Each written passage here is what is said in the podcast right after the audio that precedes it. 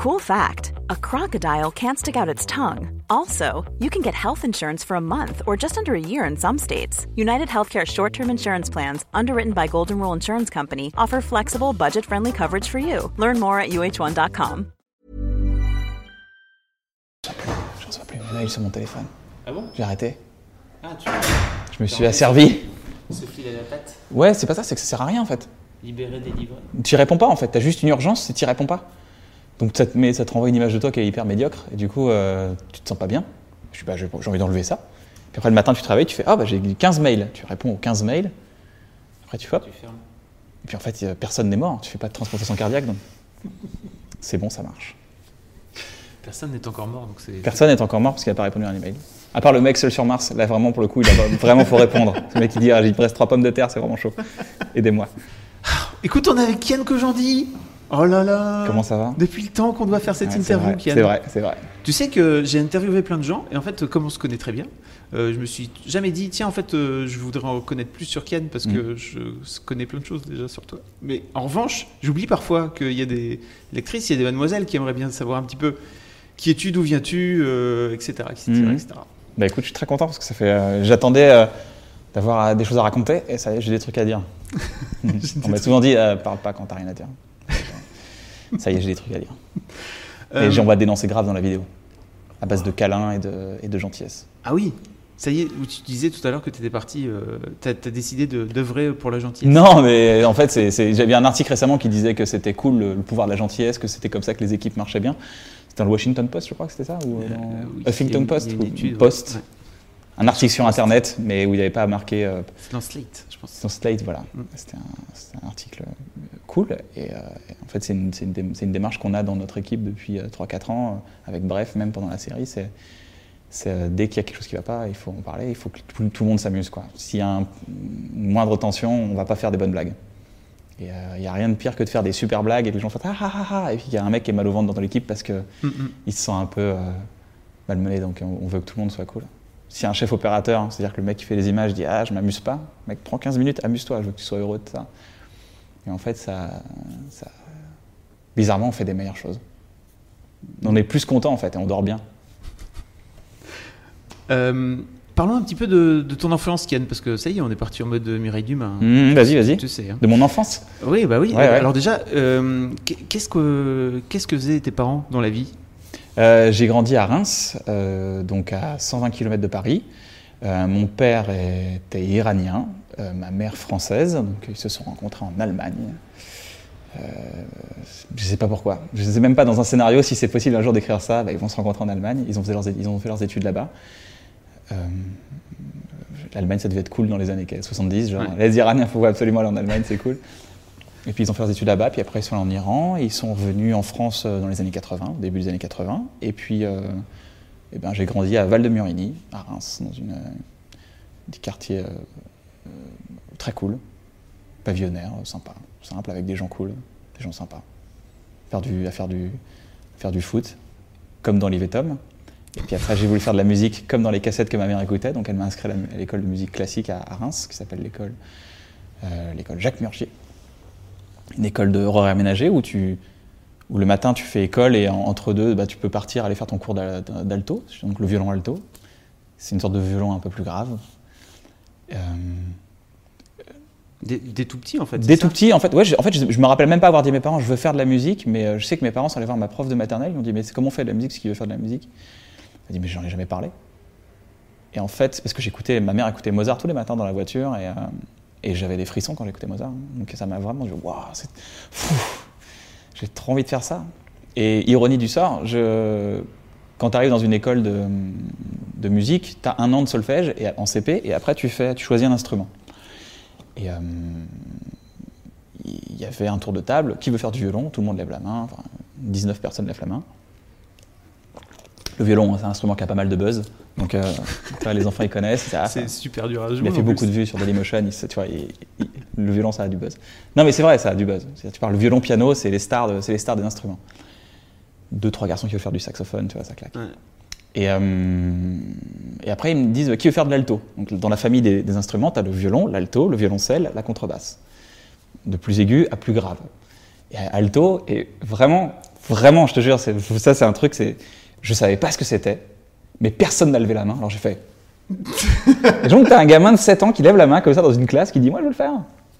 Avec une voix comme ça. Et, euh, et, euh, et du coup la prof dit ouais mais on peut pas ouvrir une classe pour un seul élève. Et euh, euh, et il y a une des filles, euh, Émilie, que je salue, et qui, avait dit, qui était là, qui dit bon bah moi je veux bien faire de l'alto. Et du coup on a ouvert une classe parce que je savais pas ce que c'était qu'un alto. Et quand j'ai reçu mon alto, genre 15 jours après, j'ai fait ah c'est un violon. Ah je pensais que c'était un instrument avant. Et j'en ai fait 20 ans. C'est quand même fou, hein C'est vrai. et, euh, et, euh, et je suis content parce qu'Emilie, je crois qu'elle est prof d'alto et qu'elle kiffe ça, donc je suis très heureux. très Ah ouais heureux. Ouais, ouais, ça, ça, Ah, donc en plus, c'est des. ça allait loin dans le délire. Et Émilie, euh, elle savait ce que c'était un alto oui, oui, elle savait très bien. Moi, J'étais Ah oui. le seul gars à pas être au courant. Mm. Mais j'ai kiffé parce que c'est un instrument, la, la- la musique classique, ça t'apprend la, la- ça t'apprend la concentration, ça t'apprend, ça t'apprend l'échec. Parce que pendant 10 ans, c'est que des échecs de notes où tu n'y arrives pas, où tu- tes parents ils font. C'est incroyable, mon fils, t'es un génie. En fait, c'est vraiment horrible et il faut, ça m'a appris à, à travailler 5 heures par jour pour pas avoir de résultats parce que euh, c'est un, art, euh, c'est un art qui demande beaucoup, beaucoup de répétition. Et une fois que tu as compris ça dans, dans la life, bah après, tu peux te mettre à beaucoup de choses. Ça fait du bien. Parce que tu dis, bah, euh, je vais juste rater en fait. Et après, je me suis mis à faire de la danse, même quand j'avais 15 ans, je me suis mis à faire de la danse hip-hop avec, avec, euh, avec tous mes potes euh, que je salue vachement, parce que les potes de Reims, plus c'est des mecs qui se démerdent vachement, qui, qui sont hyper de l'initiative. J'ai un pote qui, monte son école de danse en ce moment. Euh, c'est des gens hyper motivés, c'est des gens que j'ai rencontrés, qu'on est toujours en contact, de, de- de- ils ont toujours été de très bonnes, très bonnes sources d'inspiration. Tu vois, c'est toujours viens, on, viens, on danse, on, on s'amuse, on kiffe, on se, re- on se réunit, on, on danse à Reims devant la Fnac, Ouais. devant, devant plein d'endroits, au Palais des Congrès. Et pareil, la danse, la danse hip-hop, c'est, euh, c'est aussi beaucoup d'échecs, c'est beaucoup de techniques, c'est beaucoup, c'est très dur en fait. Et en fait, tout ça, ça t'apprend à, ça t'apprend à, à, à ce que la difficulté est une routine en fait. Tu dis bah ouais, c'est dur, mais c'est la, c'est la routine. C'est tout le temps dur en fait. Et pareil, après, je euh, récemment, je me suis mis au skate. Je pourrais faire un cut et mettre ma vidéo Instagram si tu veux. Ah oui, la J'ai réussi mon premier kickflip.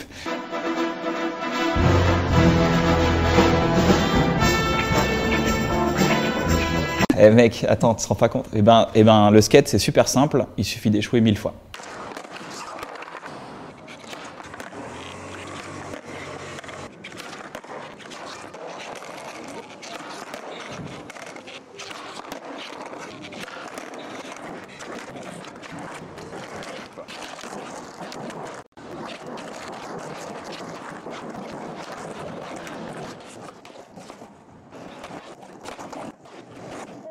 Je vais y arriver quand je veux. Voilà. C'est la seule façon de réussir un, trick, une forme, une figure. il faut juste échouer mille fois. Après, c'est super simple. J'aimerais être le gars qui arrive genre, bah, salut, je fais un- une super figure et dire, c'est vraiment incroyable. Non, c'est vraiment c'est si simple. Non, c'est euh, comme tout, le, sport, tout, tout ce que tu peux entre, enfin tous les arts, même le boulot en fait, même le, job. je me rappelle le, le premier jour que tu arrives à la réception d'une banque, bah t'es stressé, t'es pas bien, euh, un coup de téléphone, ça devient, c'est une montagne. T'as des montagnes partout. Répondre à un email, c'est une montagne. C'est tout est tout est t'es entouré de montagnes en fait. Et t'es là, t'es avec ton, t'es- t'as un petit mousqueton, t'as rien quoi. Et euh, et après, bon, bah, tu, à force de la répétition, chaque jour, tu commences à développer de, la- de la sécurité, tu commences à créer une zone de confort, et même dans, dans le nouveau, tu, tu- On est parti loin, on est Non, parti mais- loin, mais je, je trouve ça euh, assez, assez fascinant parce que ça a forgé vraiment toute ma, Ouais. Euh, toute, toute mon envie. Quoi. Dès que j'ai un truc dur à faire, je me dis, ah cool, je vais le faire. Les 30 ans de canal qu'on a, qu'on a fait, Oui. euh, avec euh, toute l'équipe de KM et tout, c'était. euh, et Motion Fan Club, c'était super parce que c'était, ce sont des exercices qui sont que basés sur la répétition. Et une fois qu'on a compris que faire, c'était juste répéter beaucoup de fois, beaucoup de fois, et, et trouver de la passion dans le ah j'y suis arrivé un peu mieux, ah j'y suis arrivé un peu mieux.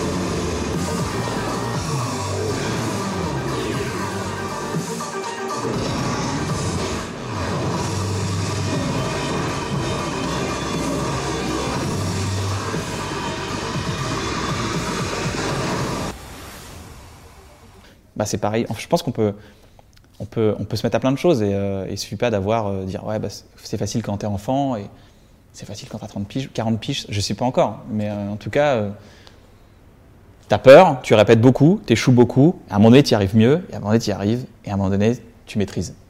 Mais ça passe par la répétition. Et à un moment donné tu fais croire aux autres que c'est facile.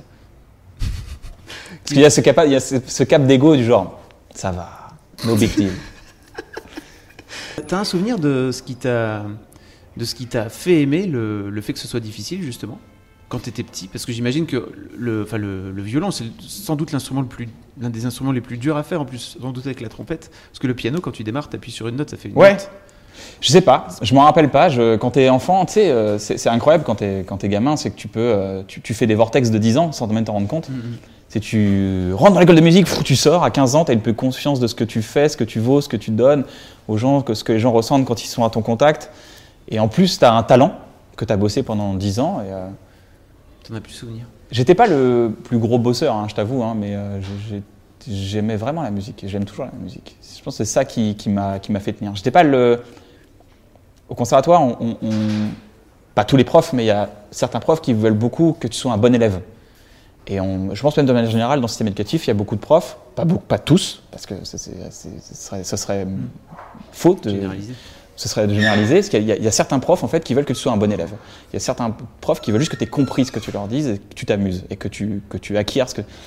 Euh, j'ai jamais trop réussi à être un bon élève parce que je, je comprenais pas le délire euh, des notes. Non, j'ai jamais, vraiment jamais compris ça. Et euh, par contre, euh, m'amuser, sentir la musique. J'avais une prof d'alto, Madame Bolbach, qui était exceptionnelle, qui me disait T'as bossé? Ah, Pas trop. Ok, euh, on va faire du yoga.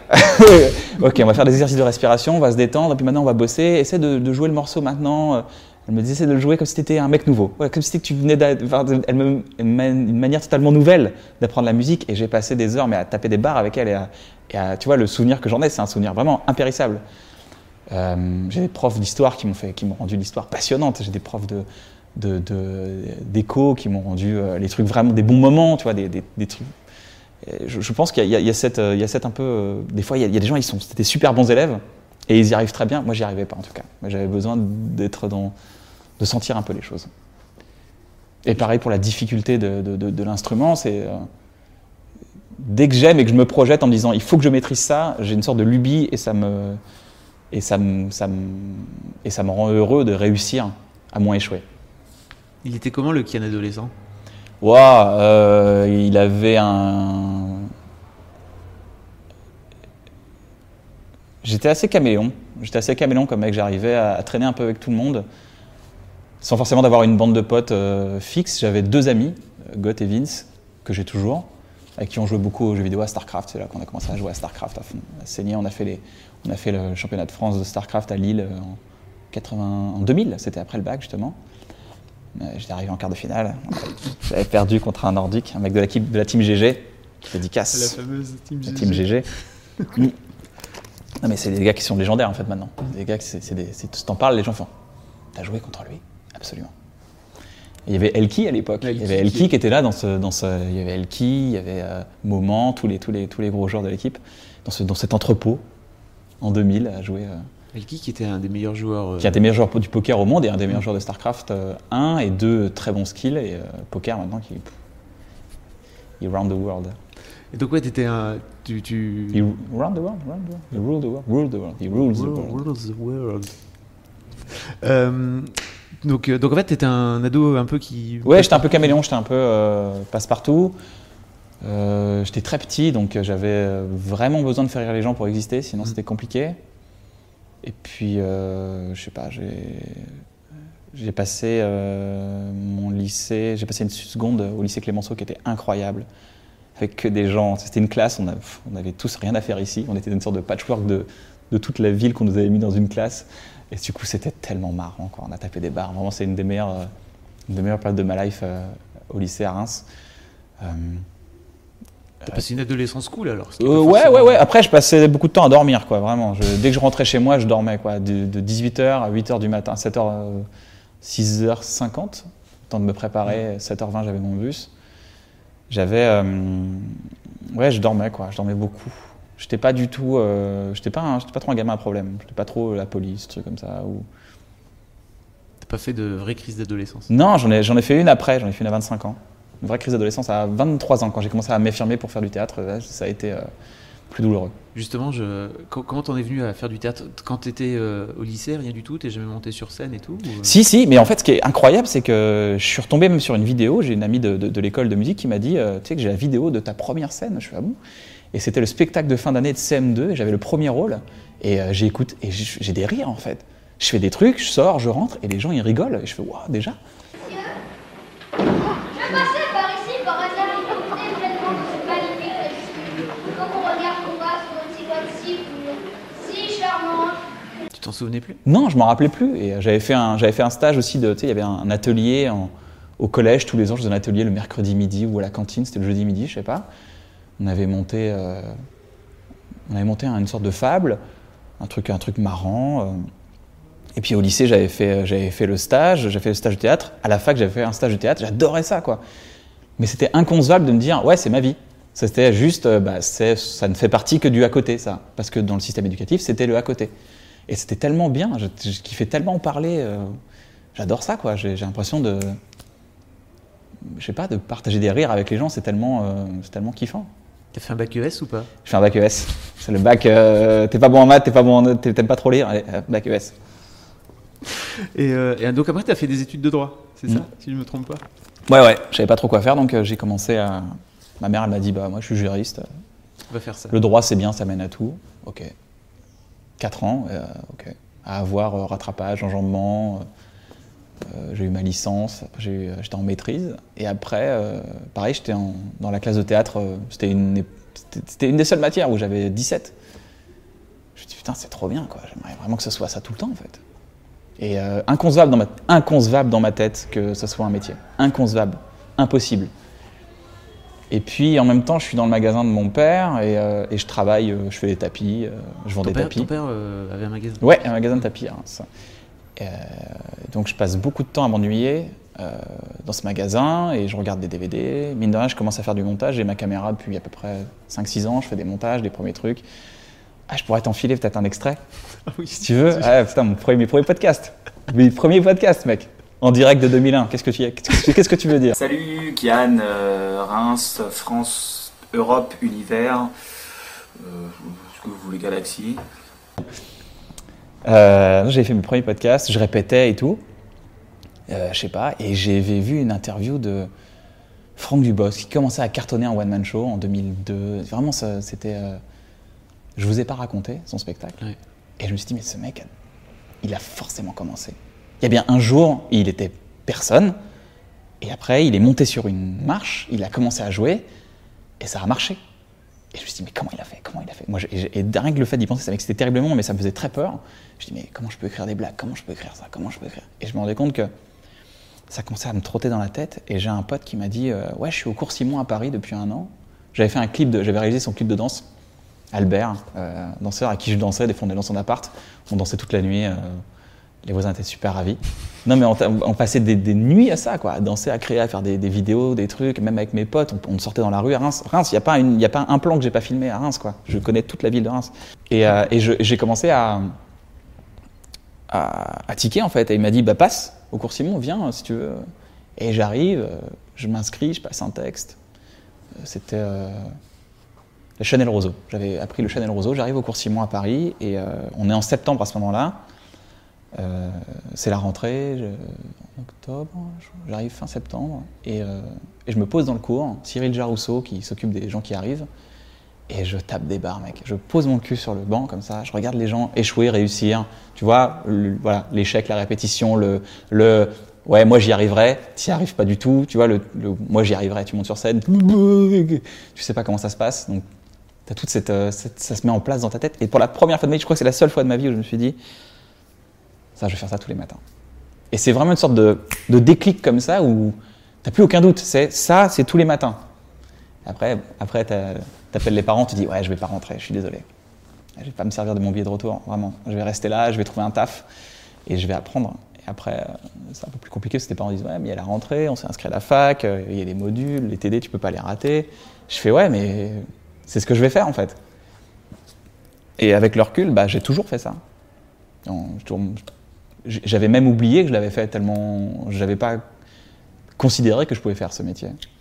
Parce que c'est un métier qui est à part. On nous dit toujours, ouais, c'est l'amusement, c'est le, le bonus, tu vois. Et ben, eh ben, je suis allé vers là où je m'amusais, en fait. Et, euh, et je m'amusais là. On apprend énormément sur beaucoup de choses, sur la nature humaine en entier. À lire les auteurs, à rencontrer les gens, euh, euh, à, faire des- des- des- avoir de belles affinités avec des gens. J'ai mon pote Patrick Pillard qui joue Steve dans Bref, tu vois, qu'on s'est- on s'est jamais lâché. On se- juste avant, on s'envoyait des textos. On s'est jamais lâché à ce moment-là, parce qu'on a vraiment une sorte d'amour qui est né à ce moment-là. euh, des gens avec qui tu, crées des choses, puis tu dis, ah, finalement, bon. tu vois, il y a tout, ce, tout, ce, toute cette rencontre de la nature humaine. Tu as vraiment une sorte de, de, de bande-annonce totale de ce qui va t'arriver 10 ans, dans le, mé- 10 ans après dans le métier. Donc c'est super important. Le, cours de théâtre, ça a été une étape très importante, parce que c'est 3 ans de laboratoire où tu échoues, tu réussis tu es un peu la vedette du cours, puis après tu y arrives moins, du- parce que tu as eu la confiance, du coup, boum, tu bosses moins, tu te laisses aller, donc tu dis, ah bah non, il faut bosser tout le temps, tu réajustes à chaque fois, donc euh, c'est une, bonne- une bonne école de la vie. Tu sors donc, euh, c'est en 2004, c'est ça donc Euh, Tu sors de, de- du cours Simon? En 2006, 7, je sais plus, je sais 2006. plus les dates, ouais, c'est 3 ans, donc 2003, 2004, euh, c'est en 6, 7, ouais. Quand tu sors de là, qu'est-ce que tu, qu'est-ce que tu fais? Tu décides de, de, de- de te lancer, d'écrire ton, Ouais. d'écrire ton spectacle? Ouais, ouais. Ça fait 6 mois que j'écris déjà à la banque, euh, sur le point texte, Que tu écris à la banque? Parce que je, faisais, je travaillais à la banque le matin. Je travaillais dans une banque à- au Trocadéro et euh, je disais bonjour monsieur, bienvenue au travail. C'était mon métier. bienvenue. En plus, les gars étaient vraiment. euh, T'es réceptionniste C'était Maxi Rich, quoi, les gars. Vraiment, c'est genre. euh, je dis Maxi Rich, j'ai envie de m'auto-baffer. j'ai vraiment, j'ai une censure, une assemblée nationale dans ma tête qui a fait sanction, une claque dans sa gueule. non, c'est le. hum, C'était marrant, c'était, je me suis dit, bah, si j'arrive à faire rire des mecs euh, qui gagnent bien leur vie, à 7h30 du matin en disant bienvenue au travail ou en faisant une vanne à des mecs qui n'ont rien à attendre d'un mec qui les fasse rire, euh, je pense que je peux faire ce métier. Donc j'ai commencé à écrire, à faire des blagues avec ces gens-là. Je reste en contact avec eux, c'est très cool. C'était tes premiers, co- premiers cobayes, c'est ça ton premier C'était mes premières vannes, ouais, pas mes premières vannes. Des fois ça marchait pas, mais euh, pire, je risquais quoi Rien. Tu reviens plus Oh merde Bon, bah je vais devoir travailler ailleurs, un job, trouver un job ailleurs. Et après, bah, je commençais déjà à écrire mes premiers textes de, de, de One Man Show. Il y avait ce côté Franck Dubos, mais il a bien commencé une fois, il a bien commencé. Et puis tu te renseignes. Ah, il y a quoi? T'apprends, puis plus tu te renseignes, plus tu apprends qu'il y a le Field, qui est une scène ouverte tous les dimanches à Paris au théâtre du Trévise. Ah, tu as le Field, ça commence à faire partie de ton vocabulaire. Euh, tu apprends, des trucs, genre euh, le Chinchman Comedy Club, au Café de Paris. Ah, qui ah, c'est qui ces personnes? Ah, je les connais pas. C'est, au début, c'est juste des JPEG, après, ça devient des gens, tu viens voir une fois, puis tu, tu, tu, tu- tu rencontres des gens, tu rencontres Boone, tu rencontres un mec qui s'appelle Kairon, tu rencontres un mec qui s'appelle Baptiste, tu rencontres Le Caplin, tu rencontres Bérangère Krief au Pranzo, tu vois, tu entends parler des gens, tu, commences à comprendre qui fait ce métier, et puis après, tu passes au field, et pareil, au field, je suis allé m'inscrire, pendant un mois, en fait, tu t'inscris à main levée. Donc tu viens et tu dis qui fait du one man, ah, bon, bah on va prendre lui, lui, lui, toi, là, tu reviens la semaine prochaine si tu veux. La semaine prochaine, et tu regardes le spectacle à chaque fois. Tu vois les autres échouer ou réussir. Et donc tu dis ok, donc c'est pas, euh, c'est pas facile, ça va être compliqué. Et je suis pas trop un mec qui transpire, mais là pour la première fois de ma vie, j'avais vraiment les auréoles sous le bras. j'avais, j'avais tellement peur ce jour-là. C'était, et euh, ils m'ont dit ah tu passes. Et j'attendais de passer. Puis à un moment, il me fait euh, non mais il y a un gars qui est là. Il y avait une rosta qui est passée au dernier moment. Je suis bon merde, bah, c'est normal, la rosta d'abord. Et puis ils m'ont dit tu viens la semaine prochaine et ça a duré trois semaines et oh, j'ai pas arrêté. Je me suis pas, euh, je me suis pas dit bon bah je vais pas y aller. J'y suis allé et j'ai fait cinq minutes et j'ai eu un trou. Ah oui. J'ai tellement d'adrénaline dans le sang que pouf, mon cerveau il fait Eh, je comprends plus rien. Et c'était pas facile pour moi de, de faire ce métier de, de comédien parce que ma mère voulait absolument que je sois avocat. Elle y tenait vraiment. Et, moi, pour lui faire plaisir, vraiment, je me suis dit, bon, j'ai fait les études pour de- devenir avocat. Et, et- et j'ai trimé. Vraiment, pendant trois ans de ma vie, je me suis donné, donné, donné. Puis un jour, en CE2, j'ai tout arrêté. non, je suis pas fait pour ça, finalement. En tout cas, en tout cas, je suis très content d'être ici. Et, euh, et euh, tu trouves, c'est pas grave, ça va passer. Euh, Merci. Et euh... Merci, merci. Euh, D'abord, pourquoi j'ai- arrêté le droit euh, Je crois que je m'amusais trop en fait. J'avais un prof de droit qui me disait souvent euh, une servitude est discontinue lorsqu'elle ne peut s'exercer qu'avec une intervention renouvelée de l'homme quand elle peut encore s'exercer avec un outillage approprié dès lors que cette utilisation est renouvelée tous les jours. Vous avez compris? Bah moi non plus. C'est vrai que quand je suis arrivé à la fac, j'avais lu 20 livres dans ma vie en comptant les Astérix et les Martines. Du coup, bah, premier passage. Et après, je me suis dit, ok, c'est bon. J'ai fait mon premier passage. Et après, j'ai commencé à faire toutes les scènes ouvertes à Paris et rencontrer euh, tous ces gens qui sont un peu dans ma famille aujourd'hui. Ton premier spectacle ça s'appelait euh, La bande-annonce de ma vie? Ouais, C'était en rapport avec le ciné? Mm. Totalement, ouais. Je faisais que des blagues sur le cinéma. Je disais. euh, C'était c'était basé sur la différence entre. euh, J'étais un enfant de la télé. Et toute cette différence que tu avais entre euh, le fantasme qu'on te donnait à la télé, de la vie, de trucs comme ça, et, que, et la réalité, quoi. Donc c'était euh, basé sur ça, sur le côté. J'aimais tellement, j'aimerais tellement faire partie de cette réalité. C'était vraiment. C'était juste un gamin qui disait. euh, la vie que j'ai vécue, elle n'était pas à la hauteur de ce qu'on m'avait dit. Donc c'est ça en fait, ça, ça, ça- ça exprimait cette frustration-là. Je t'ai rencontré en fait juste, vraiment juste après que t'es, je pense au moment où t'as arrêté. C'est-à-dire que la Ouais. première fois que je t'ai vu, tu venais d'arrêter. Ouais, je, euh, ouais, je pouvais plus jouer. Et pourquoi, pourquoi tu pouvais plus jouer? Parce que quand tu fais un spectacle, euh, j'avais... euh, Tu sais, tu as un rêve, tu te dis, bon, ce spectacle, et je l'ai écrit pendant un an, je l'ai travaillé, j'ai- mis en scène avec Christine JEA à l'époque et tout, et à un moment donné, euh, ça fait deux ans, trois ans, tu as, fait... Je sais pas, à un moment donné, tu dis, bon, euh, ça fait trois ans, euh, j'ai dû vendre... euh, il je crois qu'il y a 900 personnes qui ont dû venir me voir. En trois ans, c'est beaucoup, mais en même temps, c'est très peu. En trois ans, il y a 900 personnes. Ouais, 900, 1000 personnes à peu près. Une fois, j'ai fait une, j'ai eu la chance de faire une, j'ai fait une tournée qui s'appelait La Route du Rire à l'époque, et là, je faisais des grandes salles, mais c'était des premières parties. D'ailleurs, c'était avec Cyril Hanouna à l'époque qui, qui présentait la tournée, c'était assez marrant. Euh, Il y avait d'autres humoristes, on faisait les premières parties d'autres humoristes connus et tout, et c'était hyper, hyper impressionnant. Et là, je crois que j'ai triplé mes, mes, mes jauges parce que c'était des salles, ils venaient voir les vedettes, tu vois, il y avait. Et, euh, et là, j'ai dû faire, euh, en 10 dates, j'ai dû faire 8000 personnes. Donc, euh, tu dis, bon, ok, 900 personnes, 8000 personnes, ouais, bah, mon spectacle ne marche pas. Mais j'étais content de le faire. Et je, je travaillais, je travaillais, je travaillais. Puis à un moment donné, je me dis, bon, bah, ça, me m'amuse plus trop d'être, de venir avec mon alto, de venir mettre mon looper, de, de faire les effets, tac. J'avais vraiment un spectacle en plus qui était hyper gourmand. Super. Enfin, oui. Enfin, j'ai vu quelques extraits. Donc. Ouais. J'avais, j'avais 45 effets sur un CD. C'était, vraiment un truc hyper audacieux pour, pour jouer dans une cave. Au début, j'ai joué dans une petite cave, puis après, j'ai joué dans des endroits euh, un peu plus. euh, un peu plus. euh, un peu moins cave, en fait, surtout. Après, j'ai joué au Galabru avec Eric qui m'a accueilli. Et, d'ailleurs, là, j'ai quand je suis revenu à. Paris pour mon spectacle, j'ai joué au Galabru parce que je voulais. Quand j'ai arrêté ce spectacle, justement, en 2009, j'avais 12 personnes dans ma salle, et là, quand j'ai repris, il y avait trois dates où c'était complet, et je dis, waouh, putain, c'est cool. Les, les mêmes planches, le même gars à l'accueil, la salle est complète. Ah, ça me fait plaisir. Il y avait une sorte de. J'avais besoin de, de, de conjurer le Ouais. sort. Et, euh, et voilà, à un moment donné, t'arrêtes parce que tu dis, bon, bah, je passe à autre chose. Puis tu, y a et Boone, on s'est dit, bah, on va faire un spectacle à trois.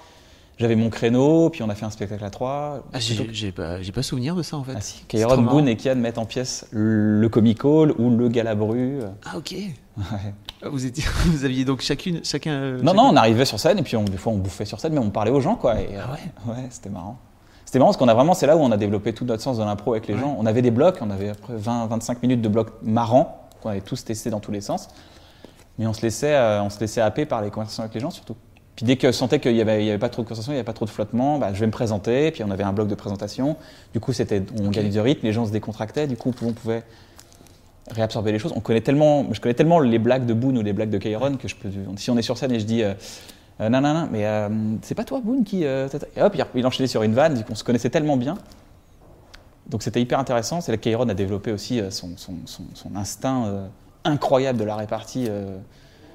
C'est un phénomène aujourd'hui quand tu le vois sur scène, il est indestructible, quoi. C'est euh, incroyable, il est imbattable. Je l'ai jamais vu, euh, enfin j'ai jamais vu quelqu'un répondre aussi, euh, tenir aussi brillamment un public à chaque fois. Voilà, donc on a commencé à développer ça, puis après on a développé le Bordel Club. Le Bordel Club avec tous les potes, on a commencé à faire ça. C'est une scène qu'on faisait tous les lundis, et ça tourne encore tous les lundis au Galabru. et c'est cool, c'est souvent plein et tout, donc ça marche bien. Les gens viennent, euh, ils viennent voir hein, une petite troupe. Il y a, il y a- je crois qu'il y a Seb Melia, il y a Léni, il y a, il y a Adrien Arnoux qui est là. euh, Adrien Arnoux qui est, un, qui est un jeune humoriste dans le sens, il a commencé il y a deux ans, je crois. Extrêmement prometteur, gros bosseur, euh, très talentueux, vraiment.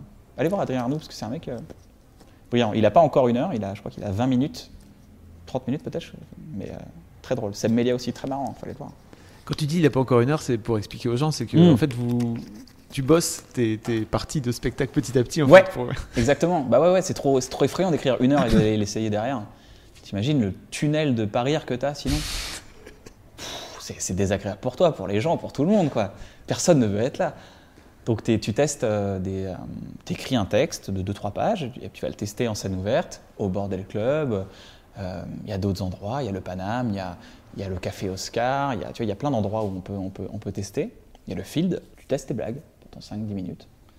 Puis tout ce qui a marché, tu filmes, généralement où tu t'enregistres, et puis tout ce qui a marché, tu le gardes, ce qui a marché, tout ce qui marche pas, tu le réécris ou tu, tu le muscles. Et au fur et à mesure, tu crées un spectacle. Enfin, c'est comme ça que je procède. Et c'est, la manière qui m'a fait moins le mal au ventre. Dans le sens où tu avances petit à petit. C'est là que tu découvres, c'est au Bordel Club que tu rencontres euh, Navo? Ouais, c'est là que c'est, ouais, c'est là qu'on vraiment qu'on se fréquente de plus en plus, quoi. Alors je vous ai, euh, moi la première fois que j'ai vu Navo sur scène, c'était juste après toi, donc je te connaissais déjà un petit peu. Ouais. c'était tellement marrant parce que moi je, donc, je découvre un petit peu le, le milieu du stand-up et Mhm. l'humour sur scène et tout. Et en fait, euh, pour moi, le, sur, sur scène, c'était obligé que ce soit quelqu'un comme toi, tu vois, qui rentre sur scène, qui fait, qui fait plein de gestes, qui fait plein de vannes, qui Le est- guignol. Ouais, le Bonjour, enfin, ça va. Ouais, c'est Bah ça, oui, ça, extrêmement, euh, extrêmement joué. Et en fait, euh, juste après toi, il y a Navo qui passe et qui monte sur scène avec son micro et qui fait bonjour et d'un ton laconique qui dit, qui débite ses vannes, qui sont vraiment extrêmement drôles. Ouais. Et je me dis, oh mon dieu, On peut tout faire. c'est pas les mêmes du tout, c'est vraiment étrange. Comment vous vous êtes euh, rencontrés avec, euh, avec Bruno? Qui- Comment ça fité entre vous, en fait? C'est. euh, Vous êtes tellement différents. Ouais, ouais, c'est vrai qu'on est vraiment différents. Bah, je pense que c'est ça en fait qu'on qui nous, on, on apprend l'un de l'autre en fait, c'est ça qui est cool. Keir- euh, Keiron il écrivait, euh, il faisait le Jabal Comedy Club, saison 1, 2 et 3. Navo écrivait pour lui. À l'époque, il travaillait dans un cabinet de notaire et euh, il, a, lâché son taf pour devenir auteur. Et à chaque fois que je le croisais dans les scènes ouvertes, il était là. Je fais ah, putain, t'es marrant toi en fait, t'es super marrant. Ah, il me dit ah ouais, je veux voir ton spectacle. Il est venu voir mon spectacle.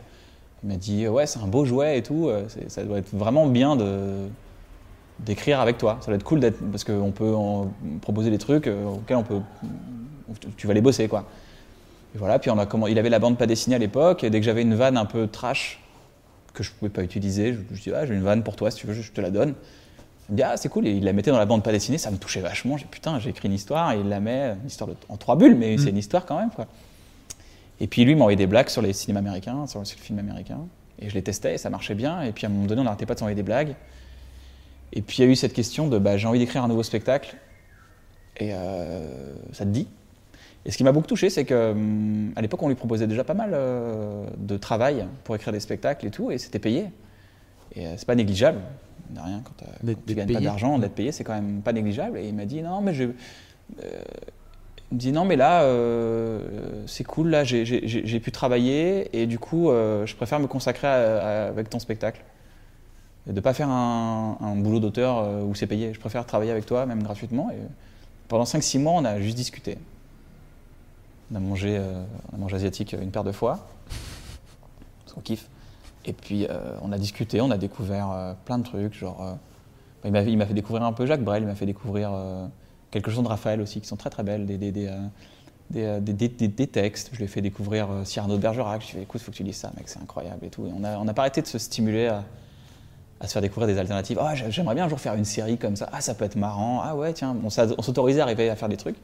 Et pour le coup, il n'y avait aucun plan de stratégie, de com, de rien du tout. Il y a juste deux gars qui traînent ensemble parce que c'est cool de traîner ensemble. Et il y a ce spectacle qu'on écrit. On commence à écrire, j'ai 15 minutes de ce nouveau spectacle. Et, euh, et après, un après-midi, je fais ah, écoute, euh, j'ai une idée. Euh, ce serait de faire une série avec tous nos potes. Et, euh, euh, et on serait en rapid speech, tu sais, comme on peut voir dans les films, comme euh, dans Les Lois de l'attraction, comme on peut voir dans, Fight Club, dans Les Clapiches, dans Les Jeunettes, tu vois, dans tous les films comme ça. Où, et on peut. ça,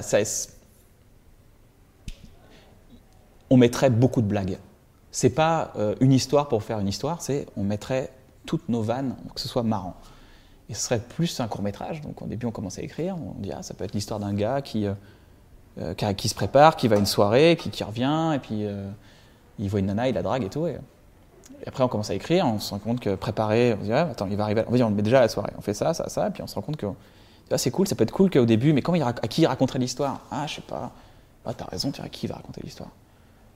Euh, bah, Il pourrait être son pote, il arrive le matin, son coloc peut-être, où il dirait, Eh, alors qu'est-ce que t'as fait hier? Et ben, Il dit, bah, j'ai fait ça, ça, ça, ça, ça.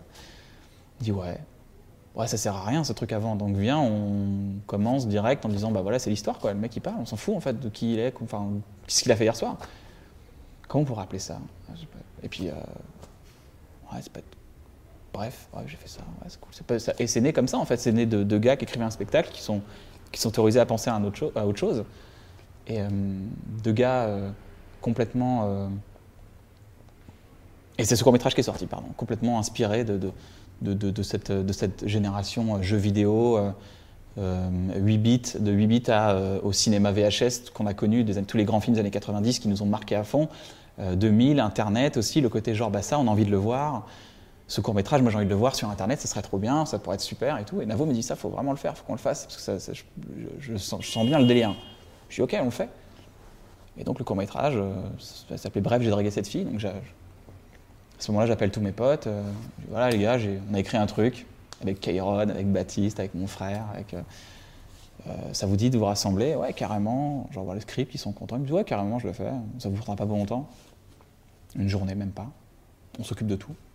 Et là, j'ai commencé à réunir tous les gens que j'avais euh, j'avais kiffé, dont Amélie, une maquilleuse que j'avais rencontrée dans un court métrage, euh, qui était tellement gentille. Je me suis dit, bah, c'est une maquilleuse incroyable, il faut, faut, faut- travailler avec elle. Et puis elle nous suit depuis euh, longtemps, elle est encore avec nous sur Bloqué, parce que c'était une personne formidable. Même quand tu vois, c'est pour ça quand je- tu fais plein de choses des fois, tu dis ouais, pourquoi j'ai fait ce court métrage? En fait, j'ai rencontré quelqu'un en or en fait à ce moment-là. Puis j'avais Joss, mon chef op. Je voulais que ce soit une image cinéma, je voulais pas que ce soit juste un truc euh, filmé euh, à la va-vite. Et Joss a pris une équipe lumière. euh, on a continué à prendre des gens. Harry, qui était mon manager, hein, qui, a, qui a produit ce, court métrage, qui a dit ah ouais c'est cool les gars, faut bien le préparer, faut bien le faire et tout. Et on l'a fait, euh, on l'a fait tous ensemble. Et, euh, et il y avait Alice David aussi que j'avais, euh, j'avais fait, j'avais été assistant de casting sur un, sur un, boulot et, et j'avais dit ah cette meuf elle est mortelle, faut la prendre, elle joue trop bien. Et elle n'avait pas été prise et moi j'ai pas été pris non plus. Après on m'a dit ça arrive. Et du coup, et du coup j'ai gardé ses coordonnées, je l'avais contacté sur Facebook, je fais écoute j'ai écrit un petit truc, viens, on fait des essais si tu veux. J'avais fait des essais avec ma JVC, ma vieille JVC, elle m'a dit mais ce sera la caméra du court métrage. J'ai fait non, non, ce sera une vraie caméra et tout, c'est juste là pour, euh, pour voir si ça marche et tout. Et puis, euh, et, puis bah, du coup, on a, on ça a matché un dimanche. Et puis euh, après, on est parti avec Valentin Ferron, qui, qui, avec qui on faisait plein de blagues déjà depuis des années, et le monteur. On, est- on s'est enfermé avec lui pendant une semaine et puis on a fait ce truc. Et puis, je suis passé de, d'un lundi à un mec en slip à la maison t'as Harry qui me dit Ouais, on a rendez-vous avec Canal euh, mercredi matin, mets un, froc. Et, euh, donc, je suis au magasin de froc. et je suis allé. euh, et c'est, incroyable parce qu'il n'y avait aucun, rêve de, gloire ou de Ah, ça va marcher, ça va être super, les gens vont partager. Non. C'est côté genre, ah et j'étais hyper impressionné. J'étais au bureau d'Ariel Saraco, David Sochanek, Christelle Graillot, j'étais là, ça va. Et ils étaient là, voulez en faire d'autres? When you make decisions for your company, you look for the no brainers. If you have a lot of mailing to do, stamps.com is the ultimate no brainer. Use the stamps.com mobile app to mail everything you need to keep your business running with up to 89% off USPS and UPS. Make the same no brainer decision as over 1 million other businesses with stamps.com. Use code PROGRAM for a special offer. That's stamps.com code PROGRAM. Oui, oui, il faudra qu'on réfléchisse, euh, absolument. euh, on ne sait pas trop, parce qu'il faut d'ailleurs voir un peu comment ça peut fonctionner. Tu sais, tu fais l'adulte, et à l'intérieur, tu es là, tu fais Ah, c'est un truc de ouf Et puis après, euh, puis après ils ont dit Ok, on, on part sur 40. Et on a repris l'équipe et on est reparti. On a écrit tout en 10 minutes, enfin en 10 minutes, en 10 jours, pardon. non, mais parce qu'en fait, on a attendu vraiment qu'ils signent le visa. Tu sais, quand tu fais ce métier, tu la télé, des fois, c'est un peu euh, la télé ou même le au-delà de- au-delà de la télé, au-delà de ce métier, c'est l'espoir. Quand tu un rêve et que les gens te mettent de l'espoir euh, et que ça se fait pas, c'est dur. C'est vraiment dur à vivre, vraiment. C'est genre de truc qui peut te faire arrêter même. Et, euh, et du coup, je dis ouais, tant qu'ils n'ont pas signé le visa d'exploitation, c'est-à-dire le visa de Maintenant, voilà, ils vont nous payer pour le faire et on va le faire et après on va devoir le monter, tout ça. J'y crois pas. Donc vous Et ils attendent, et ils attendent, et ils attendent. Et nous, on a attendu, genre, je dis, bah non, c'est cool, on n'écrira pas tant qu'on. Vraiment, les gars, mec, j'étais- en galère, j'étais vraiment en galère. J'étais tellement en galère que je pouvais pas m'autoriser à me dire, c'est bon, et ça va, ça, va, ça va me payer mon loyer. Je, je pouvais pas m'autoriser ça, parce que je- si je faisais ça, je, me- je me, je me brûlais la tête. Et après, j'arrêtais, quoi. Et, euh, et du coup, j'ai attendu, on a attendu, on a attendu. Et puis à un moment donné, 1er juillet, il fait Ouais, c'est bon, ils ont signé le visa, comme ils avaient dit, en tout cas. Et- non, mais vraiment, c'est ça, ça s'est passé cool. Et euh, j'ai appelé mon daron, et qui j'étais un peu en fight pendant quelques temps, parce que Ouais, faut que tu fasses du droit, mec, faut que Ouais. tu fasses ça, c'est important. Euh, Qu'est-ce que vont dire les autres Qu'est-ce que je peux dire aux gens T'es acteur, c'est pas un métier, etc. Et on a pleuré tous les deux au téléphone comme deux vrais bonhommes. parce que c'est ça être un bonhomme. Il était content. Il était content Ouais, il était, il était heureux surtout. Il était, je pense qu'il était soulagé parce que ça, ça doit être dur pour, pour un mec qui, qui a, qui a quitté son pays. Euh, Encore une fois, il n'y a, aucune animosité là-dedans. C'est juste que c'est que de la compréhension. quoi. T'imagines, tu viens, tu viens pour que tes enfants ils ont, un- ils aient une situation stable et tout. Il y a un début de situation, situation stable qui se crée dans la famille. Une sorte de l'avocat, c'est quand même la réussite sociale. Puis là, tu fais non, je vais faire un truc dont personne ne comprend, que personne ne comprend, et puis je vais faire des trucs, et puis je vais jouer dans des endroits où il y aura 12 personnes, et, et on ne me verra pas à la télé. Et, euh, et les gens me diront mais pourquoi on ne te voit pas à la télé et, des fois je serai pas marrant, et des fois je serai marrant, et des fois j'essaierai des trucs. Et, euh, et puis à un moment donné, ça prend. Et, euh, et du coup, ça nous a bien réconcilié tout ça. On est devenus des potes avec mon père à ce moment-là. On n'était plus un père un fils. On n'est plus un fils qui sacralisait son père en le mettant sur un piédestal et un, et un, et un père qui regardait son fils en devant lui dire bah, dans la vie, il faut faire ça. On était deux gars qui, qui fait de s'appeler. Ça va, ah ouais, cool et tout. Ah, j'ai vu, ah, c'est pas là, c'est cool. Ah, putain, c'est bien, j'ai compris. Vois, putain, t'as compris, ça claque. Ça s'appelle devenir adulte. C'est, je crois, je, suis content de l'apprendre. je suis content de l'apprendre. Non, je pense que ça s'appelle devenir adulte. Mhm. En sortant de, en sortant de Bref, euh, vous partez pour euh, faire le film, le fameux film Mhm. de Bref. Ouais. Où, est-ce que ça en est le projet Parce que je Ah, pense que les euh, gens, les on, a, gens on a l'attendent. commencé à écrire, on a, comm- on a commencé à écrire. On a Les gens te le demandent toujours, non? Oui, oui, on me le demande souvent, Ouais. mais je suis très touché et ça me touche beaucoup Ouais. parce que c'est preuve qu'il y a un intérêt et mine de rien, c'est ça me touche. Euh, c'est pas l'occasion qui fait le film, qui fait l'histoire, c'est l'histoire qui fait l'histoire. Et pour l'instant, l'histoire, on l'a pas. On avait écrit un truc, on l'a, on l'a jeté parce que c'était pas bon. Et puis il y a eu, euh, et puis il y a eu la vie, quoi. Il y a eu, euh, euh, j'ai eu du, j'ai eu, j'ai eu une maladie euh, dans, ma famille. euh, euh, il a fallu que j'accompagne la personne jusqu'au jusqu'aux portes de la vie. Et puis c'était du temps. Et puis pour un homme, c'est quelque chose de. Pour un être humain, c'est quelque chose d'important à vivre. Le deuil, le temps qui passe, il faut que ça existe. quoi. Faut que ça, existe vraiment dans ta vie, donc il faut digérer tout ça. Et puis à un moment donné, tu te dis, ouais, mais je suis plus le même homme, je suis plus le même auteur aussi, donc du coup les choses changent et, euh, et ça s'est vachement senti d'ailleurs dans l'écriture de mon spectacle. Et je suis allé, euh, ou dans bref, je parlais déjà de choses très intimes, bah là ça m'a ramené dans une temporalité dans le côté genre ok là on est ici et maintenant et il n'y a que ça qui compte. Et du coup ça a changé, ça a bouleversé complètement mon écriture et tout ce qu'on avait écrit avant, c'est dit ouais pff, ce qu'on a écrit c'est bien mais ça me correspond plus et Navo aussi. On s'est regardé, on a dit wow, donc on, évolue tranquillement. J'ai eu la chance entre-temps de faire un euh, Forest Tea Party, de, de- tourner avec Stéphane Capiche, de tourner avec Rémi Besançon, de tourner avec Julien Nil pour Lou. Là, euh, Rosalie Lou avec Julien Rapneau. Il y a eu des projets qui se sont enclenchés, mon spectacle. Mine de rien, c'était trois ans de ma vie où j'ai vachement bossé quand même, où je me suis pas mal... euh, je me suis pas beaucoup exposé, mais j'étais très, très heureux des projets que je faisais. C'était euh, hyper gratifiant pour moi. T'as choisi beaucoup, j'imagine T'as dû choisir Choisir, c'est-à-dire Euh, Trier Ah, trier Oui. Ah, euh, en fait, je sais pas, une sorte de tri ou de choix, c'est le côté genre, bon, bah, euh, en ce moment, ça me dit bien ça. Et puis, c'est la rencontre avec les gens, c'est la rencontre avec. euh, Besançon, c'est une référence, même dans Bref, c'est une référence totale. Donc, euh, quand ce mec t'appelle et te dit, viens, on se rencontre, oui, oui, j'arrive. Oui, bien sûr, tu fais l'adulte. Bah, écoute, oui, vraiment, jeudi. Bien sûr, je serai là vers 13h, 13h, très bien. Tellement 13h. Et, euh, et donc, il y a- un côté. hyper euh, accueillant en fait. Quand Foresti t'invite à Bercy, c'est une, belle manière de te dire bienvenue. Bienvenue dans le métier, tu nous as, tu nous as parlé. Du coup, on t'invite. Du coup, c'est euh, c'est gratifiant. C'est gratifiant pour le, le mec en slip lundi, du lundi, qui a fait un rendez-vous chez Canal et ensuite les choses emboîtées. Mais après, il y, a- du travail derrière. Il y a des échecs et de la répétition et, plein de choses. Mais toutes ces répétitions-là que tu as fait pendant des années, bah, ça sert, mais non, ça sert à. euh, je sais que le personnage de Bref, bah, c'est un, mec qui est comme ça, mais mine de rien, il arrive pas mal de clowns, tu vois, c'est quand même. Il se lève à côté d'une meuf, il se gifle, tout ça. Bah, ce clown-là, j'ai réussi à l'avoir grâce au hip-hop que j'ai fait quand j'avais. C'est le hip-hop en fait, c'est le, pop, c'est le Smurf, tout, vient de là en fait. D'ailleurs, mes, potes de Reims ils disaient Ah, bien ouais, je la vague, on l'a vu. On, a vu ça, on a vu que tu avais fait ça, c'était, hyper agréable. C'était vraiment genre des, des trucs qui se reconnectent en fait. Et tous ces moments, tous ces courts-métrages que tu fais dans le magasin de ton daron, bah, après tu sais de plus en plus diriger une équipe. Et, euh, et pareil pour la musique. Quand je compose des musiques pour Bref ou de manière globale, eh ben ça, ça vient en fait. La musicalité dans Bref, c'est parce qu'il y a eu de la musique avant. C'est tout, tout, se, tout connecte en fait. Comme dit Steve Jobs dans son discours de Stanford. Non, tout- toutes les choses ont un sens en fait à ce moment-là. Tous les moments de tous les moments de galère, on se dit c'est chaud en ce moment. bah, bah, cool, j'ai de la bonne matière à écrire. Je vais maîtriser ce sujet.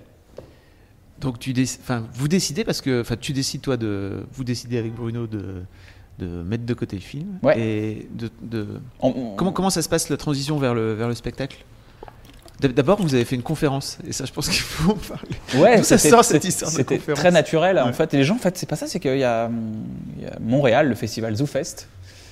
Euh, Martin Durocher nous contacte, il dit Est-ce que vous voulez faire une conférence? J'organise une conférence à Montréal. Il nous dit Parlez-nous de, de, de la créativité dans, dans vos projets. Et on dit Ok. En plus, on dit les billets d'avion sont payés. Je dis Oh, voilà, Montréal gratos et tout ça claque. Il est. Euh, quelle heure il est? 1000. on est foncé de fatigue. Il faut qu'on tienne en fait, sinon on, sinon on va être décalqué de tout le voyage. Donc là, on- il doit être 23h bientôt et on doit aller se coucher parce que demain on va forcément se réveiller à 6h du mat. Et, euh, et c'est conseillé de. Moi je m'en bats les couilles, j'ai plus envie de parler. On va à Montréal et tout. Euh, moi, j'avais euh, 20 minutes de spectacle. J'avais écrit 20 minutes en même temps, donc je faisais 20 minutes de spectacle avec d'autres artistes. Partageais la scène avec un, mec qui s'appelle Adib Khalideh, qui, est- formidable. euh, Mehdi Boussaïdan, il y a eu. euh, euh, il y a Jérémy Demet qui est venu, il y, a, Pierre Cross qui est venu faire les premières parties à Montréal aussi, qui était là. Et puis on a eu cette, conférence, donc on a commencé à écrire et on l'a, on a partagé en fait avec les gens, parce que j'aime bien euh, partager. Parce que je pense qu'on on est tous des fois à une étape de notre vie, on a besoin d'une information qui peut changer euh, beaucoup de choses, qui peut t'amener un déclic. Donc c'est des choses qui m'ont apporté quand Dubosc parle d'une interview et qui dit que lui, il a commencé au réservoir parce que Mouziouf lui a dit bah vas-y t'as qu'à monter sur scène et il monte sur scène. Et, et ben ça pour un gamin qui est à Reims, euh, c'est hyper important en fait. Tu dis ah waouh il a commencé lui en fait. Donc on partage le, retour des choses. Et puis il y a cette conférence qui est sortie et puis on l'a fait. C'est vraiment incroyable. On l'a fait à Montréal.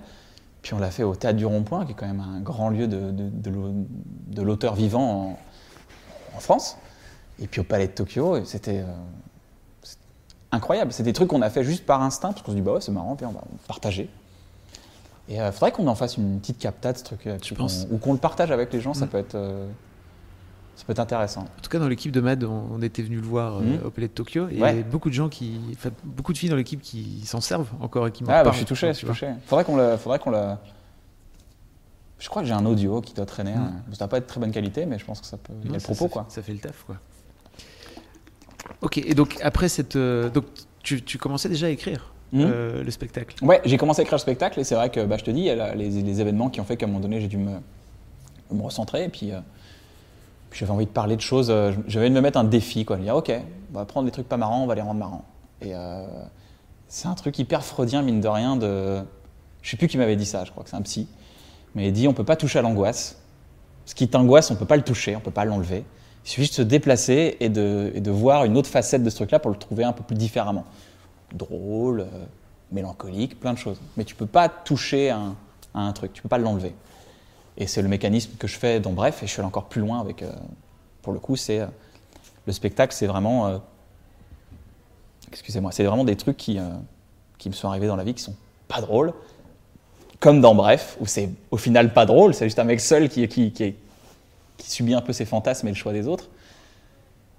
Et ben, euh, je raconte ces histoires-là de manière totalement euh, simple et, euh, et on passe un bon moment. Et je te jure que ça, ça, ça remplace tes mauvais souvenirs et ça les rend meilleurs.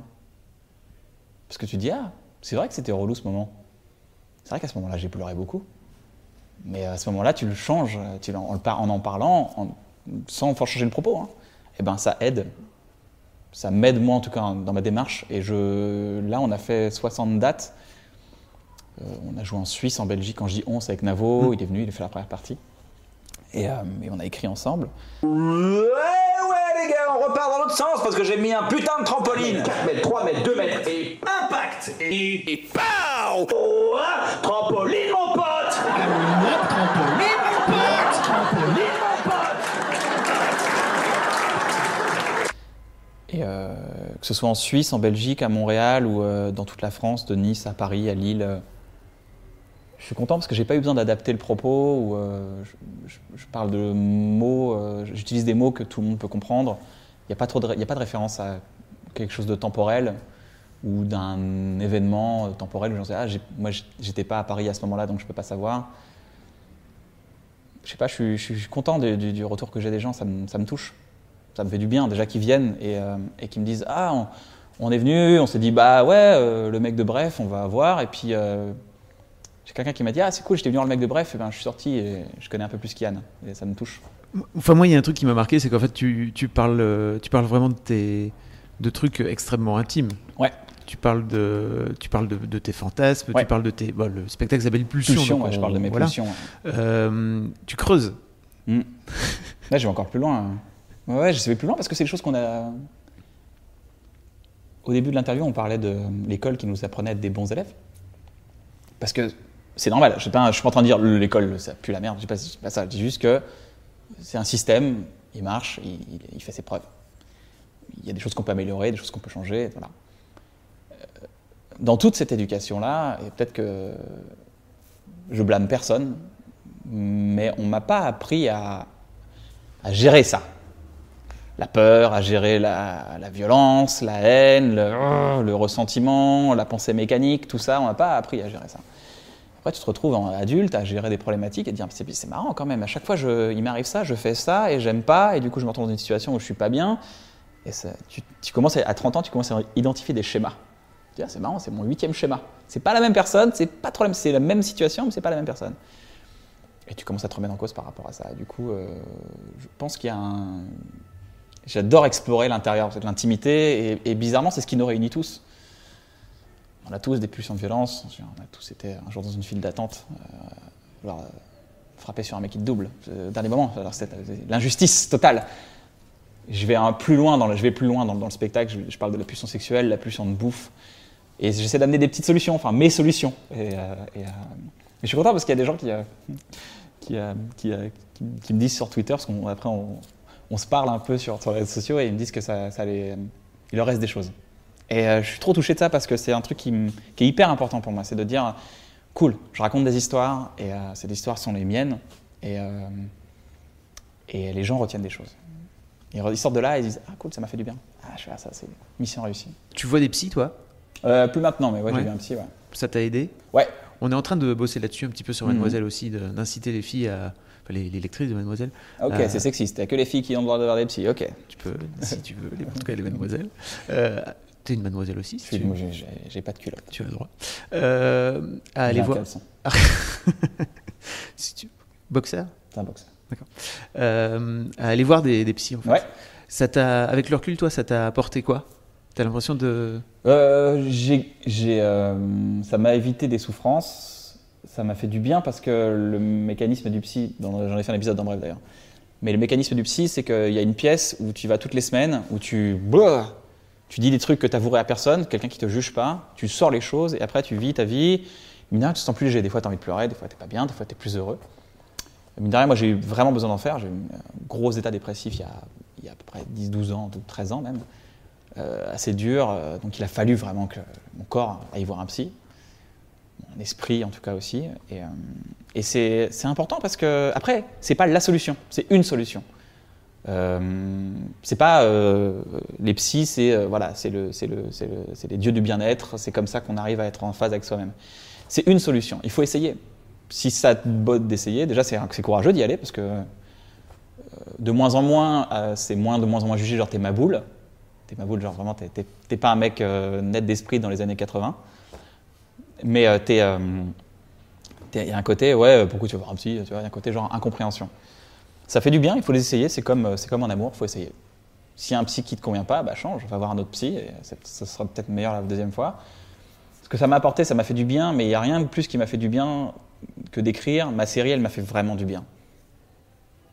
D'ad- D'admettre toutes ces petites hontes, ces petits moments, euh, c'est pas, c'est pas, c'est pas très glorieux, et que les gens disent Ah bah, moi aussi. Je fais Ah bon? En fait, on est pareil. On est assez pareil. On, cherche tous à avoir, on cherche tous à avoir une, coque d'iPhone un peu différente, une coque de téléphone un peu différente, ou un téléphone un peu personnalisé. En fait, on est tous un peu pareil. Donc, c'est. Fait une phrase qu'on disait c'était Moi, je suis comme tout le monde, je crois que je suis unique. Donc, c'est assez. euh, Les psys, faut essayer. Si ça te plaît, faut essayer. Si euh, le plus important dans le mécanisme du psy, c'est de parler en fait, c'est d'extérioriser les choses, de les écrire, de les sortir en fait. J'ai l'impression qu'il y a un système à vérifier naturellement avec les spécialistes, mais parler, ça prend le mot, ça te le met dans la bouche, et mine de rien, tu le mastiques. Et ça lance le process euh, digestif de ton cerveau. Je suis tellement d'accord avec ça. En tout cas, ça m'aide. Tu... Et le faire des blagues, c'est encore mieux. D'en faire, des blagues, ouais, Ouais. c'est clair. Tu fais un truc de fou quand même. Enfin, je- j'avais jamais vu ça. Sur Twitter, tu réponds aux gens. Ouais. qui- après, après chaque spectacle. Ouais. Euh, où tu leur mets des petits mots. Ouais, je leur écris Tu à la leur main. écris à la main. Ouais, Et tu le prends en photo. c'est ça. Et tu postes sur Twitter en disant Ouais. merci. Ouais, parce que je trouve ça cool. Parce que tous les gens qui, sont fait, qui ont fait le déplacement pour venir me voir, je trouve ça hyper touchant. Dans cette euh, tournée de perfectionnement de mon spectacle, ça m'a vachement touché que les gens viennent, que les salles soient pleines. Euh, c'est un luxe énorme et que les gens soient venus, qu'ils aient dit sur Twitter euh, Ah, c'est cool, on a passé un bon moment. Bah, je trouve ça cool. C'est pas parce qu'on est dans une ère où euh, tout est numérique que tout doit être numérique. Tu vois, il y a un côté. euh, je sais pas, je pense que en 1700, si on avait pu envoyer une lettre plus rapidement, bah, il l'aurait écrite et puis il l'aurait envoyée rapidement en fait. C'est, pas une question d'attente, c'est une question de- de transmission. Je fais ça aussi en texto aussi. Bah, faites-le d'ailleurs, c'est marrant. Hein. Tu fais un petit truc, tu dis bah j'espère que tu vas bien, à bientôt, on se prend un café quand tu veux, point. Tu signes, tu photographies, t'envoies par SMS, MMS. Et à la personne, en fait, ça la touche. Parce qu'elle se dit, ah, il a pris le temps d'écrire un truc. Et mine de rien, ça nous reconnecte. Je pense que tout le monde kiffe recevoir une lettre ici. Pour ça, je vois des cartes postales encore à mes potes. Parce que je dis, ah, voilà. Je vois des cartes postales à mes potes. Parce que je sais que c'est genre, ah, une carte postale, je suis, quelqu'un, bah, bonjour. Ça veut dire un côté euh, considération de, que j'aime bien. Donc les gens peuvent t'envoyer des lettres. Oui, et puis ça, et puis ça, bizarrement, enfin même pas bizarrement, c'est que les êtres humains sont, sont hyper tous. euh, sont- tu- quand tu stimules la créativité de quelqu'un, oh, ça va, ça va l'animer, et puis il va prendre du papier. Il y a plein de gens qui me répondent, ah merci pour le note, ça me fait plaisir. Et, euh, et donc Qui te répondent ouais, à l'écrit donc. Hmm Qui, te, rép- qui te répondent à l'écrit, c'est Ouais, ça qui me répondent à l'écrit, ou des fois ils me disent ah merci pour la note. Chacun fait ce qu'il veut. Et euh, puis on a mis un petit hashtag, euh, j'ai mis un petit hashtag et tout. euh, les gens pourront voir. Si vous voulez qu'on s'écrive, c'est avec plaisir. Je vais recevoir trop de lettres. genre. Mais dès que j'ai un peu de temps, ouais, je, je- je le fais parce que ça me. Je sais pas, ça fait du bien aux gens, ça me fait du bien. Faut, faut pas oublier le. Il y a quand même cette C'est pas parce que tu likes les photos de quelqu'un que tu penses à la personne, que tu dis ah mais j'ai liké tes photos, je suis au courant de ce que tu fais sur Facebook, c'est important. Il y a un truc qu'il faut pas qu'on oublie et je pense, je suis pas, je suis pas Michel donneur de leçons, mais il y a un côté, euh, c'est toujours agréable quand même. C'est agréable. Il y a un côté, c'est comme le feu. Tu te mets près du feu, c'est agréable. Et quelqu'un prendre tes nouvelles d'une manière un peu marrante, c'est agréable. Tu joues à l'européen là? Ouais, Donc c'est ta, deuxième maison, c'est ta maison secondaire en fait. c'est ma maison pendant, deux mois, deux, pendant- deux, trois mois. rien. Tous les week-ends? Mm. Du jeudi? Jeudi, vendredi, samedi. Comment tu le, comment tu l'appréhendes? Ça y est là, c'est bon. Parce que tu me disais au fait au tout début de ta tournée que tu avais la trouille. Ouais, j'avais le track, ouais, j'avais énormément le track. J'avais un track très euh, puissant. Là, j'ai le track. Mais euh, en fait, c'est un track de j'espère être à la hauteur. C'est un track euh, nécessaire. C'est ce qui me donne l'énergie pour. ah, bouf En fait, c'est ouais, ouais, on le fait, on le fait, on le fait. Une heure avant, euh, cinq minutes avant, après, après ça te donne le carburant. C'est ce qui est cool dans la peur. C'est que ça t'aide. C'est excitant, ça rend les choses excitantes. Quand tu as réussi, après, tu es fier. Et euh, la tournée de perfectionnement, c'est dans l'écriture, mais aussi dans le, plaisir avec les gens, la communication avec les gens. C'est ça aussi que tu travailles. Et euh, commencer dans des endroits aussi bienveillants qu'à Montréal ou euh, Bruxelles, à Lille, qui sont des publics incroyables, d'aller ensuite à Marseille, à Nice, qui sont des publics hyper chaleureux aussi, en Suisse. J'ai passé 4 jours en Suisse, 5 jours, j'ai joué 5 dates en Suisse.